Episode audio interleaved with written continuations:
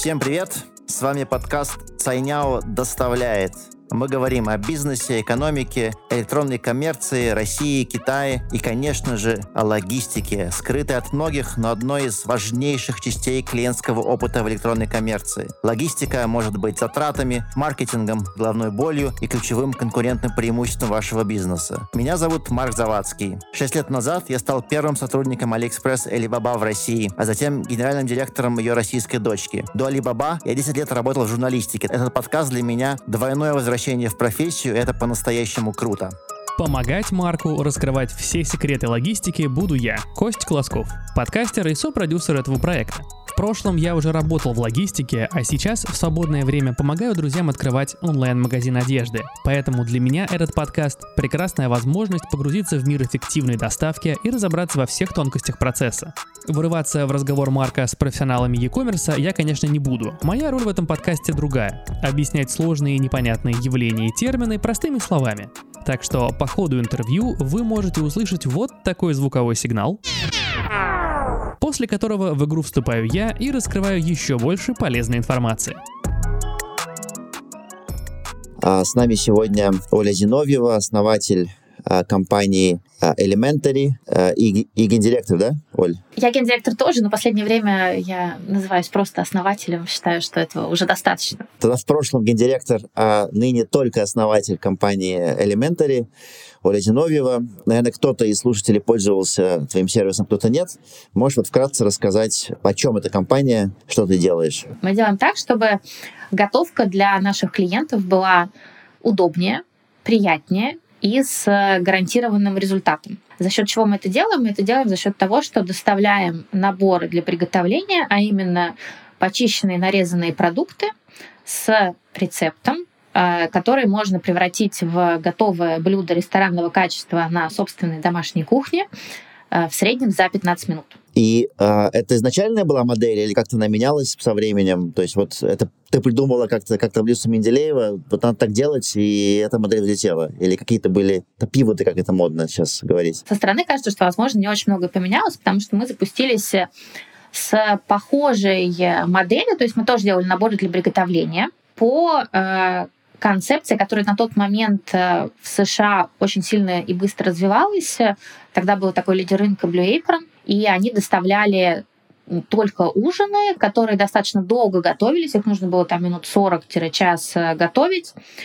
Не было практически выбора в, в этих ужинах, и они были такие очень премиальные по цене, то есть такого прям супер ресторанного качества. Вот это то, с чего мы стартовали. Потом мы сделали действительно несколько пивотов, когда, собственно, поняли, что рынок для такого продукта в России, он достаточно, ну, не достаточно, он прям очень маленький, потому что комбинация того, что человек, а, готов готовить час, б, готов заплатить, ну, сам относится к высокому по доходу сегменту, и с, еще и, в общем, готов это все регулярно повторять, вот это пересечение достаточно небольшое. Поэтому мы поняли, что нужно расширять аудиторию, и, собственно, этим мы занимаемся последние несколько лет. Мы, с одной стороны, упрощаем готовку, делая там, из часа пятнадцать минут, именно за счет того, что мы очень многое подготавливаем сами. Это очень сильно сказывается на а, привлекательности продукта. Вторая вещь, второй наш пивот, это, это, безусловно, ценовая история, потому что если мы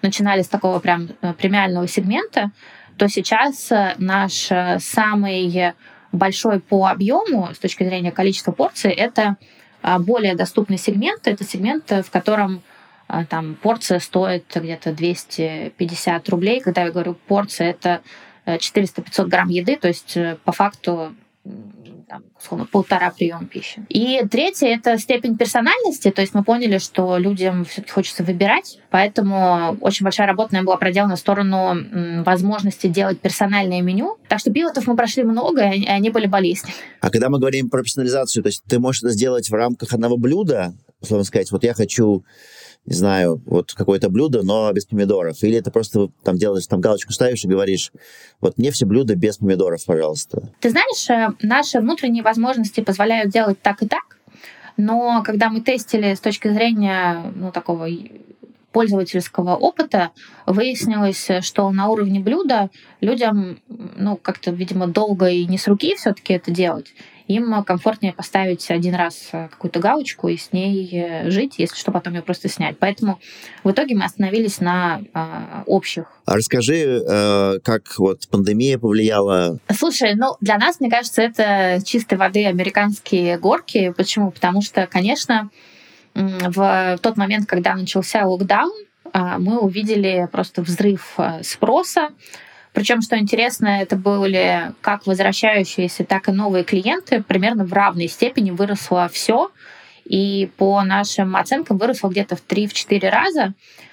При этом мы как сегмент все-таки очень сильно зависим от физических мощностей, которые чуть сложнее, чем у, условно, склада или доставки, потому что у нас есть еще части, связанные с кухней, сборкой, и это, в общем, требует там определенных стандартов и так далее. В общем, сложнее масштабироваться. Поэтому мы столкнулись с выбором, а, в общем-то, там, расширять ли производство, если да, то насколько. То есть такое инвестиционное решение, которое тебе нужно принять, чтобы увеличить мощности. Мы, конечно, за неделю выросли в два раза, ну, то есть э, на, придумали десять способов, как на существующих мощностях сделать в два раза больше. Но дальше в следующие два раза нужно было принимать инвестиционное решение. В итоге мы все-таки его приняли и расширились. И сейчас мы, конечно, об этом не жалеем, потому что видим, что после того, как вот летом людей как-то выпустили из обязательного сидения дома, то, честно скажу, что у нас, наоборот, случилась обратная тенденция, то есть очень сильно упал объем заказов, мне кажется, потому что просто люди хотели чего-то вообще вырваться из того, где их держали. Но по приходу осени, опять же, у нас все-таки тоже есть сезонность, и, безусловно, осень-зима – это наш такой высокий сезон, поэтому по приходу осени все вернулось обратно и продолжает расти дальше. Вы на, на уровне пика вот этого пандемического, ниже, выше? Вот. Выше. Мы растем где-то чуть больше, чем, в, чем... Планируем вырасти чуть больше, чем в два раза в этом году а с точки зрения выручки. Наша такая сейчас основная задача — это как можно быстрее прийти к точке безубыточности. Все-таки потому что у нас такой инвесторский состав, я бы сказала, там достаточно много людей из более как-то традиционного бизнеса. Есть представители эф эм си джи, это не только Бондюэль, это еще и Домате. И, в общем, есть какое-то такое общее инвесторское, ну и на самом деле я его разделяю, понимание, что на российском рынке, особенно в текущей ситуации, очень хочется все-таки выйти в плюс и развиваться из позиции, когда у тебя, ну, когда компания генерит кэш, а не когда она его съедает. Поэтому это наша основная задача. Мы думаем, что мы к ней в следующем году уже придем. И что еще с точки зрения юнит-экономики? С точки зрения юнит-экономики она выглядит следующим образом. Конечно, у нас очень сильно зависимая от, от масштаба юнит-экономика, потому что наша основная статья затрат — это еда. И в еде масштаб имеет прям огромное значение. Наша следующая по размеру статья — это доставка. И это, наверное, такой наш текущий, я бы сказала, приоритет по работе, потому что по еде мы очень хорошо сотрудничаем. У нас есть ряд таких стратегических партнеров, с которыми мы имеем хорошие цены. У нас есть там своя модель работы, которая нас устраивает. А вот доставка, наверное, сейчас это такой наш суперприоритет, потому что мы очень долго были с одной и той же такой стабильной моделью, а сейчас думаем, что нужно же пробовать какие-то другие вещи. А, Оль, давай тогда немножко поговорим про операционную часть бизнеса. Мне кажется, тоже очень интересно. Вот расскажи, как, как выглядит твой бизнес операционно. То есть это много каких-то точек по всему городу, один большой склад. И это только Москва, или это вышло уже в какие-то другие города? Вот чуть-чуть про эту сторону бизнеса. Скажем так, мы верим, что вот в отрасли еды очень можно хорошо экономить на масштабе, поэтому вся наша операционка, она централизована. То есть что это значит? Это значит, что у нас есть один большой кластер, в рамках которого мы масштабируем производство, закупки, сборку, отгрузку. Также это значит, что именно из этой точки мы доставляем в максимальный радиус доставки. То есть, например, мы присутствуем в Санкт-Петербурге, доставляя оттуда с нашего производства в Москве. Мы доставляем в Нижний Новгород, где мы работаем через самокат. Ну и, понятно, мы покрываем области там, московскую, ленинградскую. Как устроен внутри? Ну, внутри это такой двадцатичетырёхчасовой практически механизм, в котором есть, ну, такая бэтчевая, на данном этапе, по крайней мере, бэтчевая система, которая, естественно, дает тоже возможность минимального переключения людей между операциями за счет того, что они сразу делают смену из, там, не знаю, тысячи плюс заказов, которые, соответственно, дальше уезжают тоже, опять же, единым, единым бэтчем. А ты сказала, что э, в Нижнем вы работаете через самокат. Это какой-то пилот или почему только там? А, нет, сам, самокат — это вот как раз один из наших, э, скажем так, направлений развития, как, скажем так, в добавлении пользовательских сценариев. То есть если обычно Элементари — это история про забить холодильник на неделю, так, чтобы ты там, словно, в любой момент к нему подошел и смог что-то достать и быстро приготовить, то с самокатом мы решили добавить к этому нашему традиционному сценарию такую историю про, скорее, ужин сегодня вечером или там обед сегодня, то есть такую более импульсивную и быструю покупку. Мы начали с ними пилот еще в апреле, и сейчас активно, ну, в общем, это уже не пилот, это уже такая стандартная работа. Мы расширили как раз меню в октябре, и сейчас уже представлены с ними вместе в Москве, Питере и вот теперь в Нижнем. И получается, что вот для того формата удовлетворения потребностей в еде, который там вот там ты, да, предоставляешь, скорость не так важна, да? То есть, если ты говоришь, что ты доставляешь из одного центра по всей Москве, да еще в Питере и в Нижний, получается, что люди получают доставку, может быть, даже на следующий день, да? Я бы сказала, что у нас следующий день — это самый такой хороший расклад, а скорее это через, через день или даже через два дня. Более того, основная часть людей — это все-таки подпис, подписка, то есть это люди, которые получают каждую неделю, ну, соответственно, они планируют, ну, в смысле, у них стоит там день доставки какой-то, не знаю, там, суббота условно, и они по субботам и получают. Поэтому м- с учетом того, что это вот такой сценарий «забить холодильник на неделю», мы, да, действительно видим, что там скорость доставки для вот такого регулярного потребления, она не столь важна. По сути, ваш конкурент — это не Яндекс.Лавка, а скорее Перекресток, Впрок. Да. А у вас есть свои там, по сути, повара, да, шеф-повара, то есть вы как бы, по сути, вы такой оказываете ресторанный сервис э, в дистанционном фо- формате. Вы как-то, вы, э, не знаю, вы берете какие-то популярные рецепты из ресторанов или э, каким образом вы решаете, какие блюда предлагать? У нас очень, большой, очень много усилий уходит на то, чтобы выбрать правильное меню. Потому что меню — это для нас один из прям супер ключевых драйверов продаж конкретной недели.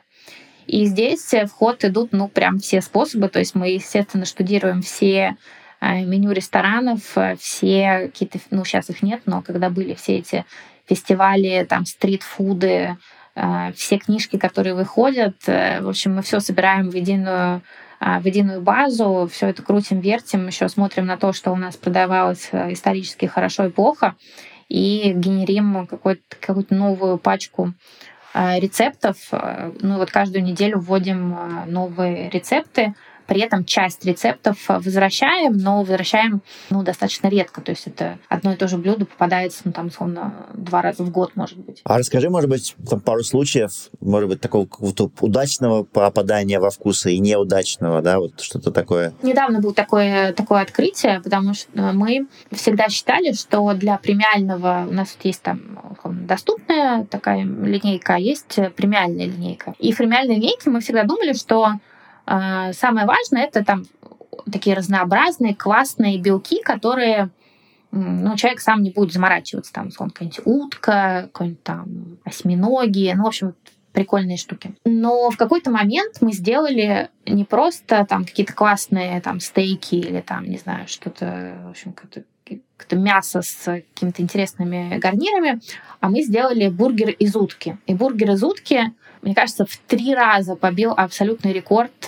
всех продаж до этого в подобном сегменте, несмотря на то, что он был дорогой, там все такое.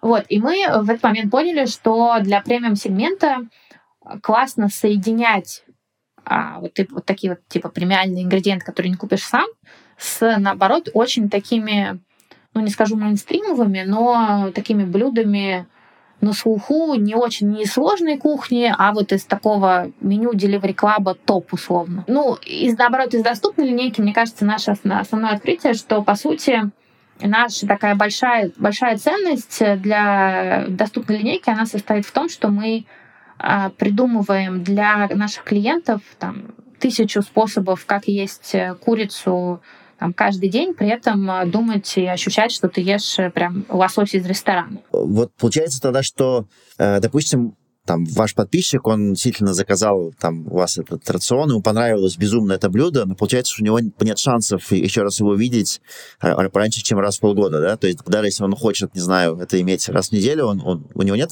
такой возможности? Да, это есть такая проблема, и мы регулярно получаем отзывы о том, что верните, пожалуйста, вот тот пирог, он был такой классный, когда он будет опять? И более того, иногда мы даже добавляем просто сверху меню а, какие-то такие позиции. Например, у нас в пробном наборе есть лазанья, которая вот прям топ-топ. И я сама знаю, у меня просто двое детей, и я сама знаю, что это один из немногих способов их накормить. В общем, после какого-то количества писем о том, что типа, ребята, я хочу такую же лазанью, как в пробном наборе, а мне больше не продают пробный набор, мы добавили лазанью в меню периодически, она теперь бывает. Но таких примеров немного, потому что, потому что мы не можем очень сильно увеличивать количество эс кей ю на каждой неделе, потому что иначе у нас рушится экономика в операционке. А сколько у вас в неделю блюд вот такой в среднее? Около шестьдесят позиций, не считая персональных вариаций, которые могут доходить там больше тысячи. А, ну, честно, да, вот это там твоя идея, или ты посмотрела, или попользовалась там, ну, это часто бывает, да, что там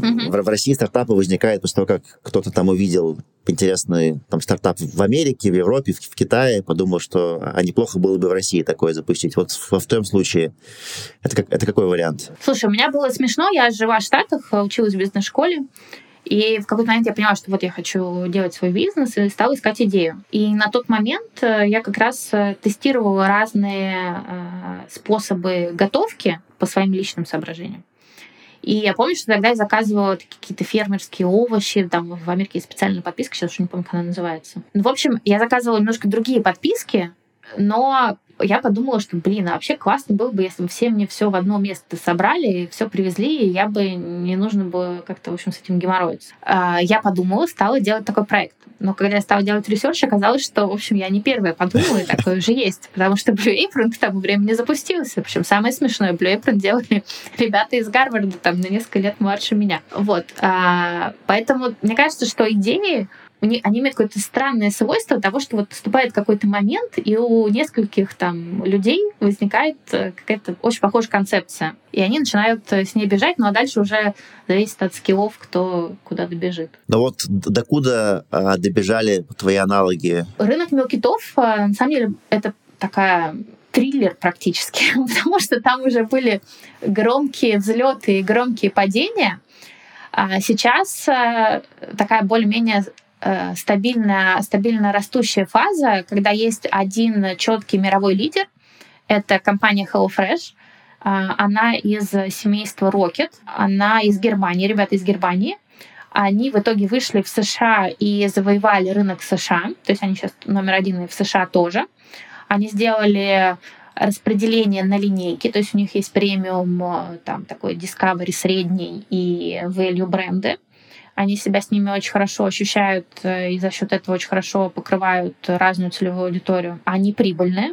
В прошлом году стали прибыльны, в этом году станут прямо вообще суперприбыльны, и в этом году они тоже хорошо растут. Давай тогда немножко поговорим про логистику. Ты сказала, что у вас была одна какая-то схема, вы думаете ее менять. Расскажи немножко поподробнее про это. Смотри, у нас достаточно такая классическая традиционная схема, то есть мы, ну, по, по большей части доставок работаем с внешними компаниями, соответственно, мы отгружаем на их распределительный центр, и дальше они там загружают в машины и везут по адресам. Соответственно, эффективность зависит, безусловно, от количества наборов адресов на одну машину, ну и примерно так считается экономика, исходя там рейс, количество точек и так далее. И есть одна особенность большая. Она заключается в том, что мы доставляем через холодный канал, то есть это машины с рефрижераторным элементом, что, конечно, удорожает, скажем так, эту всю логистику. И это достаточно дорогая история, по крайней мере, скажем так, в себестоимости она там больше десять процентов, не в себестоимости, в цене больше десять процентов де-факто занимает. И э, мы думаем о том, как можно хакнуть эту систему и за счет чего доставлять дешевле. В частности, вот рассматриваем какую-то историю.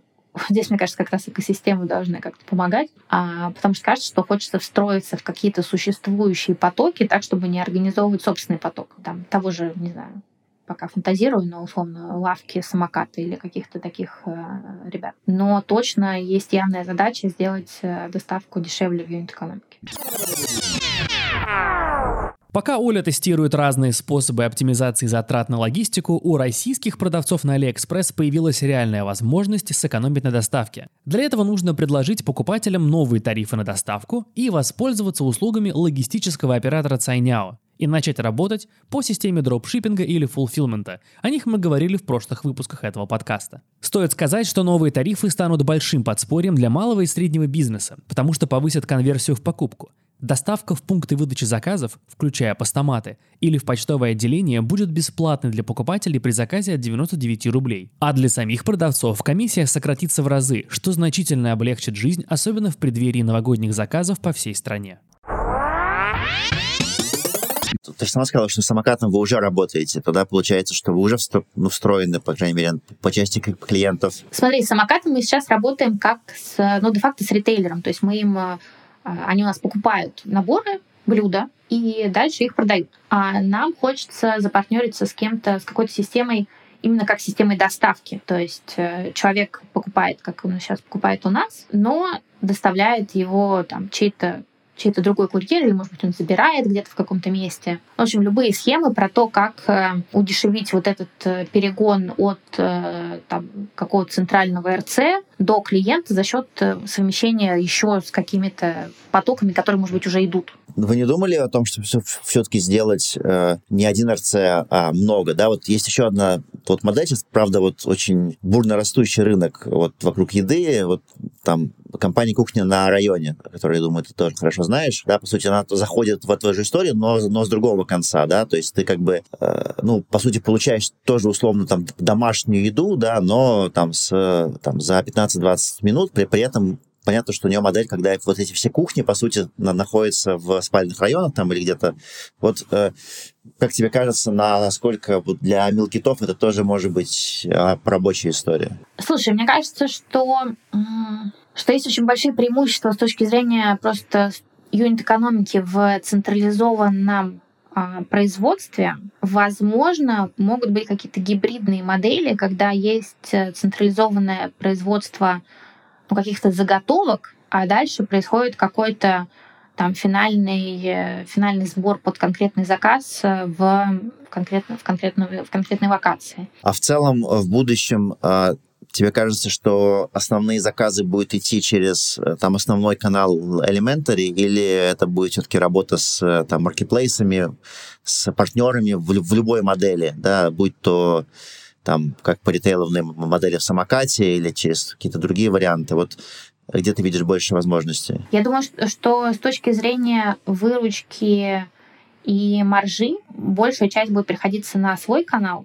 С точки зрения количества клиентов будет приходиться на внешние, ну, ритейл или маркетплейсы. Я думаю, что в, для такого нерегулярного ad-hoc потребления будут использоваться не наш основной канал, а там ритейл и маркетплейсы, и для того, чтобы попробовать. А та аудитория, которая будет готова адаптировать мелкиты именно какой-то, какой-то регулярный продукт, она будет ходить через нас, просто потому что мы даем больше фич с точки зрения выбора продукта и с точки зрения персонализации продукта. Кстати, вот еще одна интересная вещь. Мы видим по самокату, что для вот таких массовых каналов очень важен, конечно, средний чек. То есть вот мы видим, что вот там, если средний чек чуть выше чего-то на там блюдо какое-то, то какое бы хорошее оно ни было, оно просто не позволяет оборачиваться на там небольших, не знаю, как называется, в общем, точках, да? А когда это все-таки, а когда в нашем, в нашем канале с централизованным распределением, то там, получается, есть больше возможностей ставить более, ну, более дорогие, но там occasion или типа Нового года уместные вещи, там типа основных блюд на Новый год. А регулярный пользователь, он э, раз в день пользуются вот милкитом, или там два раза в день, или там пять раз в неделю? Вот как, как ты видишь себе иде- идеального покупателя? А, ну, для нас хороший покупатель тот, который два раза в месяц заказывает. Два раза в месяц, что это значит? Значит, что он а, ест, ну, там, две, половину, считай, времени, где-то, наверное, две недели, тире, ну, тире три недели, потому что некоторые люди заказывают больше, просто дольше едят. А, две-три недели, в общем, из месяца они а, едят с милкитами. При этом это не значит, что в этот момент они едят только милкиты, и больше, значит, такие повесили всем, типа, не, мы больше не закажем ни у кого. Нет, это просто значит, что, условно, открывая холодильник, там есть возможность приготовить из милкита. А сколько в среднем хранятся вот э, милкиты, да, в холодильнике у покупателя? Мы как раз пытаемся вот эту историю немножко ослабить, потому что там люди сильно напрягаются по поводу сроков. И мы сейчас делаем достаточно большое количество милкитов со сроками от пяти до семи дней, ну, просто чтобы люди могли комфортно, спокойно выбирать, что они хотят приготовить. Вместе с тем у нас есть вещи, которые хранятся только два-три дня. Ну, там просто очень много всего там нарезанного, свежего и там, того, что надо быстро приготовить. Сейчас Марк с Олей будут фантазировать на тему будущего в бизнесе по доставке милкитов. А я расскажу, где будущее уже наступило. В России разворачивается масштабная программа по развитию пунктов выдачи в регионах на базе малого и среднего бизнеса. По опыту Китая оператор Цайняо планирует размещение постаматов в несетевых точках и небольших предприятиях. Это прекрасный способ привлечь дополнительный трафик и подключиться к маркетинговым сервисам Alibaba Group. В Китае подобное вовлечение малого бизнеса в экосистему онлайн-платформ доказало свою эффективность, поэтому самое время подключаться. Все подробности по ссылке в описании этого выпуска. Давай немножко, может быть, пофантазируем про, про будущее. Вот ты сказала, что рынок огромный, да, по сути, это там десятки миллионов человек, которые, ну, в принципе, наверное, многие готовят, да, по сути, это альтернатива. А вот как тогда это будет? То есть, насколько возможно ли появление постаматов с холодильными камерами, куда просто эти мил- милкиты закидываются, человек забирает любой, в любое время, да? То есть, если мы там уберем сейчас вот все вот эти финансовые ограничения, представим себе, что у тебя есть неограниченные деньги, да, но при условии, что, что у тебя есть видение, как здесь за пять лет Элементари станет компанией, которая решит эту, эту проблему с заготовкой пищи в целом по всей стране. Вот как бы ты видела такую целевую картину? Смотри, мне кажется, что здесь, во-первых, мне кажется, должна быть такая как-то синергия онлайна и офлайна. То есть я думаю, что в любом случае важно милкитам присутствовать в ритейле, не только там, условно, в самокате, но и в офлайн-ритейле, просто потому что сценарий с походом в магазин, он там еще долго останется, ну, большим. То есть присутствие в, в офлайне должно быть. А дальше, мне кажется, что, опять же, это не очень зависит от э, денег, это просто с точки зрения линейки продукта. Сейчас у нас есть продукт, который там хорошо подходит э, семьям с э, месячным доходом там, около сто, ну, на, на семью около ста тысяч рублей и выше. А понятно, что если мы хотим федеральный сервис, то нужно спускаться с точки зрения продукта, ну, иметь в виду по ценовым сегментам, и делать а, саб-бренды на там, доход восемьдесят, шестьдесят, сорок тысяч рублей в месяц. А это реально вот по, по экономике в целом? Ты знаешь, самое прикольное, что это, что это реально, потому что когда ты получаешь... То есть что такое милкит, вот если там абстрагироваться от всех оболочек? Это магазин, в котором вместо там, пять тысяч эс кей ю в супермаркете около дома есть четыреста эс кей ю. И когда у тебя четыреста эс кей ю, то ты можешь, ну, их там, оборачивать, за ними следить и с точки зрения их экономики делать так, что они, ну, хорошо, хорошо работают. При этом из этих четырехсот у тебя есть сорок эс кей ю, которые еще там делают семьдесят процентов твоего объема. Плюс у тебя есть сильно больше гибкости с точки зрения выбора этих эс кей ю, потому что ты, ну, ты продаешь, условно, не каждое конкретное, не каждую конкретную лапшу, а некоторые блюда из этой лапши, там еще, еще чего-то. Поэтому мне кажется, что здесь, скажем так, если сделать а, линей, более доступные саб-бренды, б, сделать офлайн присутствие и возможность взять там и купить себе этот милкит не только там на неделю, а вот сейчас там на ужин, как это мы сейчас в самокате, но так, чтобы это было намного более распространено. Ну и С, э, все-таки проблема, наверное, этого продукта в том, что он требует объяснения. То есть э, если вот так вот просто на улице подойти к первому человеку и сказать: ой, слушай, вот тебе там милкит, то он скажет: а, чё? А как, кстати, будет милкит по-русски? Слушай, это боль моих последних пяти лет, мне кажется. Я помню, было такое слово «суповой набор». Вот у меня откуда-то оно осталось из какого-то, видимо, еще какого-то прошлого такого.